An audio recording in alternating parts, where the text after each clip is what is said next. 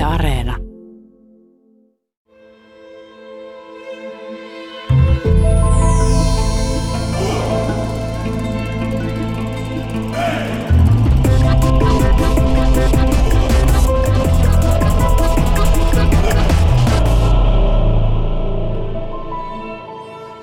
Venäläinen kirjailija Aleksander Solzhenitsyn on sanonut, sanat pystyvät murtamaan sementin. Millaisia tuollaiset sementtiä murtavat sanat voisivat olla, kirjailija Sofia Oksanen? Itse asiassa nyt mainitsit juuri yhden suosikkisitaateistani Solzhenitsynilta. Olen itsekin sitä puheissani lainannut usein. Minä sanoisin niin, että mikä tahansa suora sana voi murtaa sementin, varsinkin silloin, jos kyseessä on asia yhteiskunnassa, josta on puhuttu pelkästään eufemismein ja rivien välein ja josta ei ole ollut mahdollisuutta puhua suoraan. Niin Venäjällähän on niin sanottu kahtalainen todellisuus, että on olemassa julkinen Venäjä ja sitten on yksityinen Venäjä ja ihmiset tietävät, että mahtaako tämä näin olla, mutta puhutaan tuolla virallisesti toista ja sitten me kotona täällä puhumme toista, että oletko törmännyt itse tällaiseen ilmiön, että venäläiset ovat oikeastaan niin kaksijakoisia? Äh, joo, kyllä. Ja kyllähän Solzhenitsyn itse sanoi äh, neuvostojärjestelmästä äh, niin, että se pakotti vanhemmat valitsemaan. Vanhemmat valitsemaan, että kertovatko he lapsilleen, mitä oikeasti tapahtuu, ja pakottavat lapset sitten valehtelemaan kodin ulkopuolella, vai toisinpäin. Et se oli jokaisen perheen tehtävä sellainen äh, valinta. Ja äh, kyllä Venäjä opettaa tällaiseen kaksois, kaksoisidentiteettiin. Millaisia sinun sitten, kun romaaneissasi olet käsitellyt nimenomaan Viroa tai Neuvostoestiä ja sitten siinä valossa Neuvostoliittoa, jota voidaan kutsua yhtä hyvin Venäjäksikin, niin onko johtoajatuksesi ollut juuri tuo, että siis totuuden esiin tuominen on ja puhuminen kaikkein tärkeintä? Äh, joo, kyllä. Äh, ja äh, myöskin äh, no mon, monelta kantilta. Äh, jo pelkästään se, että jos halutaan demokraattista kehitystä, niin sitä ei voi tehdä eufemismein. Äh, ei missään tapauksessa. Ja myöskin menneisyyden käsittely on mahdotonta, mikäli ei voi asioista puhua niiden oikeilla nimillä ja täsmällisillä ilmaisulla, jotka vastaavat ihmisten oikeaa kokemusta eikä propagandaa. Et mikäli tähän ei pystytä, niin ei myöskään pystytä analysoimaan lähimenneisyyttä. Et lähimenneisyyden analysointiin tarvitaan sekä faktoja että tutkimusta ja sen jälkeen suoria sanoja – joita voi käyttää siitä lähimenneisyydestä. Et myöskin, se on myös ihmisen identiteetin kannalta hyvin olennaista, että ihmiset tietävät, mistä he ovat tulleet ja mitä on heille on tapahtunut. Onko tämä nimenomaan Venäjän kipupiste, että siellä ikään kuin eletään jossain haavemaailmassa surraan menetettyä Neuvostoliittoa nykyään ja että siellä ei totuutta katsota silmiin? No kyllähän tämä lähimenneisyyden äh, muovaaminen poliittisesti tietynlaisiin tarkoituksiin on tällä hetkellä ongelma myös muissakin maissa, kuten esimerkiksi Unkarissa vaikkapa. Että diktatuureilla on taipumusta tällaiseen toimintaan tai autoritäärisillä valtioilla. Että siinä mielessä kyse ei ole vain Venäjälle ominaisesta asiasta, vaan mille tahansa tällä vastaavalle järjestelmälle. Olet puhunut itäisestä kolonialismista ja Putinin levittämistä myyteistä. Kerro esimerkki jostakin myytistä. Esimerkiksi Venäjän suuruus.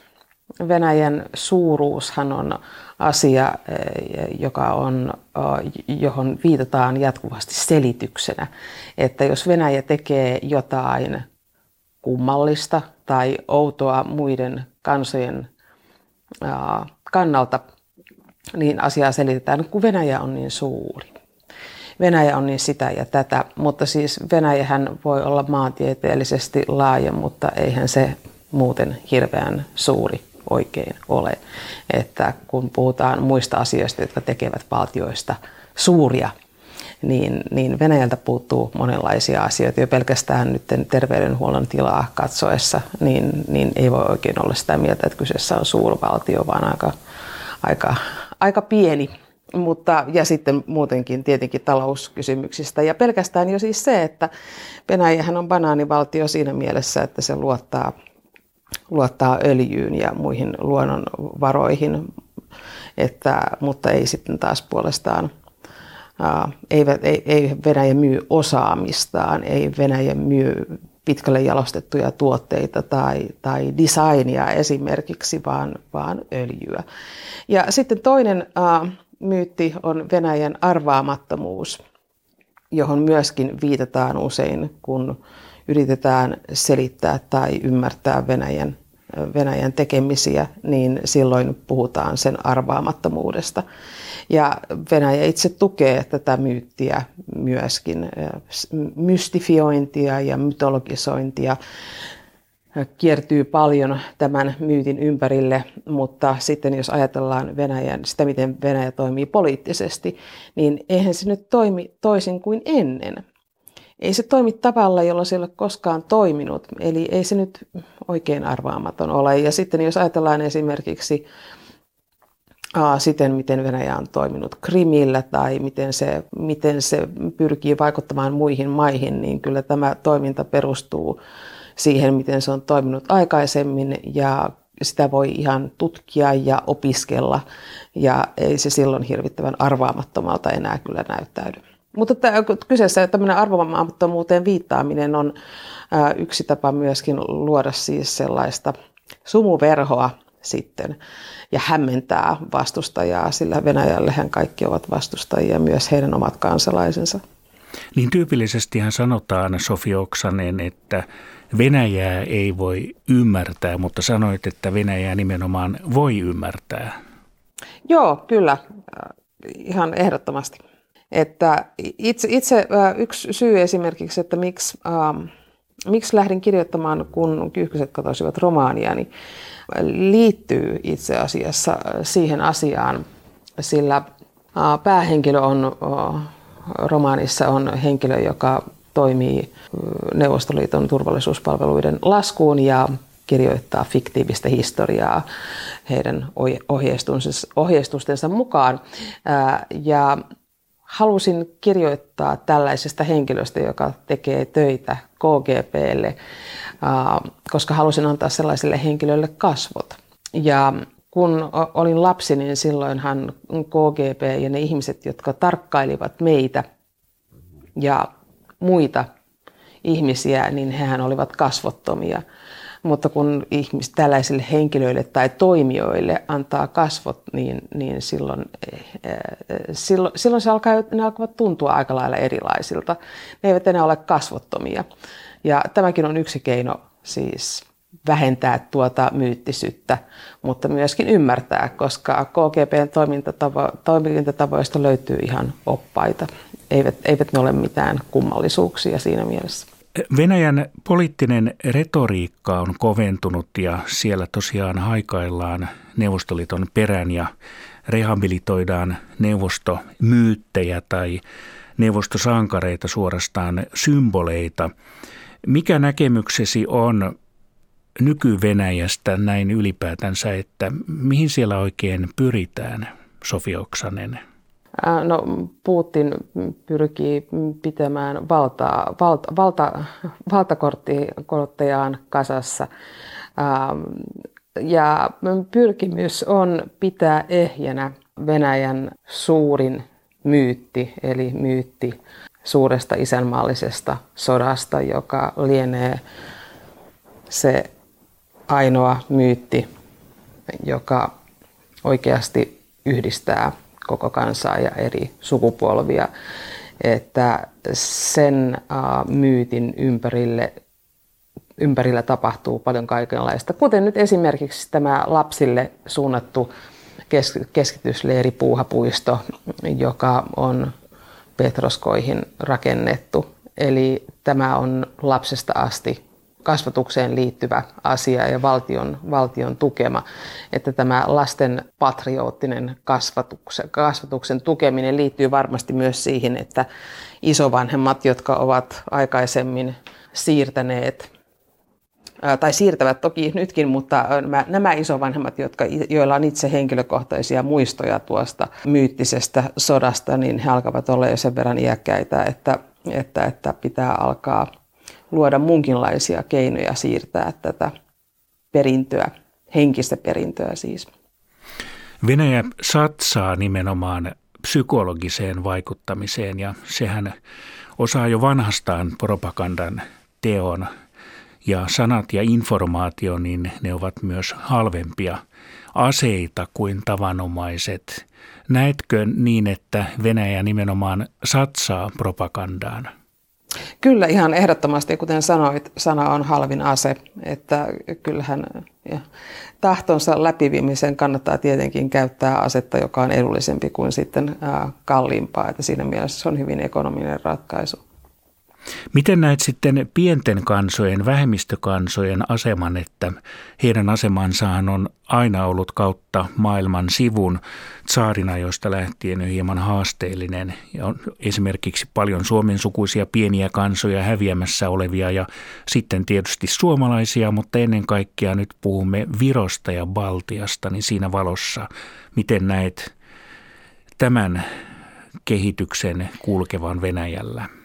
No Venäjä on jatkuvasti aggressiivinen Baltian maita kohtaan, että eihän siinä ole tapahtunut muutoksia sitten 90-luvun, että se 90-luvulla oli hyvin lyhyt hetki, jolloin Venäjä myönsi miehityksensä ja sen jälkeen ei, ei, ei suunta ei ole muuttunut Baltian maiden kannalta positiiviseen suuntaan.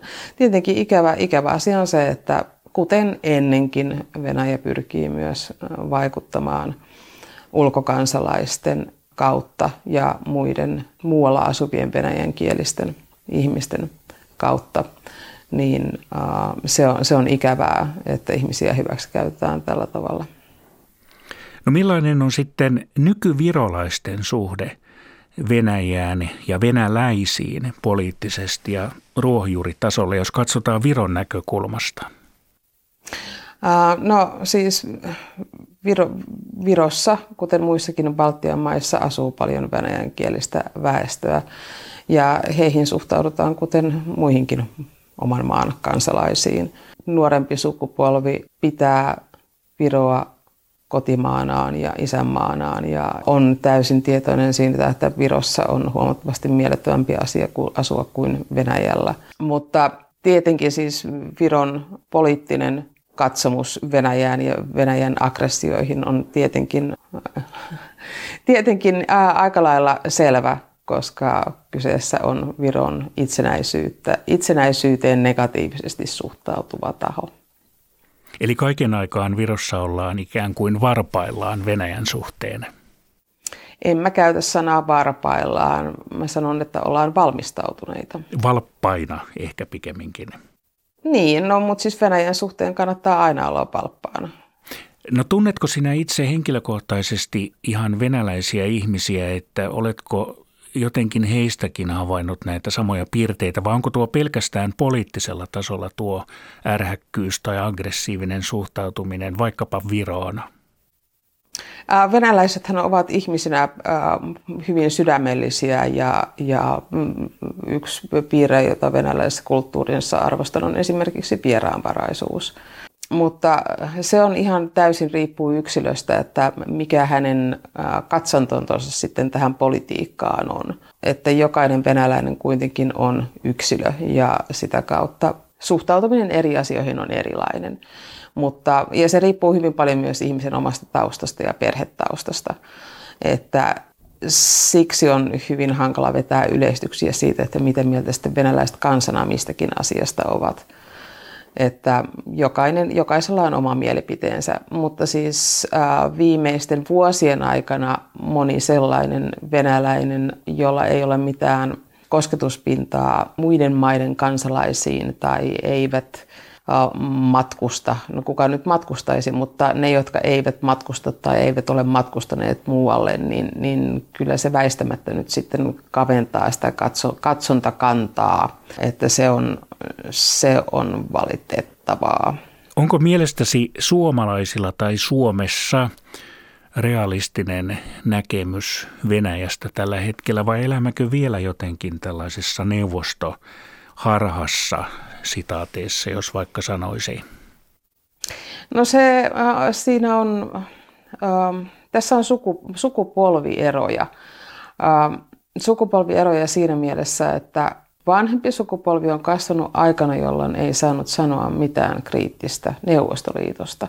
Ja se, että ihminen oppii olemaan kriittinen minkä tahansa asian suhteen, niin jos se on itse asiassa yllättävän pitkä prosessi sen oppimiseen voi mennä vuosikymmeniä.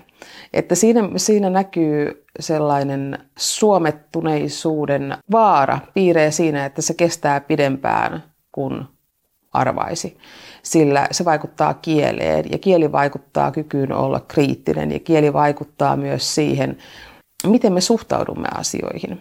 Et siinä mielessä se, että vuosikymmeniä ei ollut uh, mahdollista julkisesti todeta Suomessa tiettyjä asioita Neuvostoliitosta, niin se vahingoittaa, se on vahingoittanut meidän kieltämme.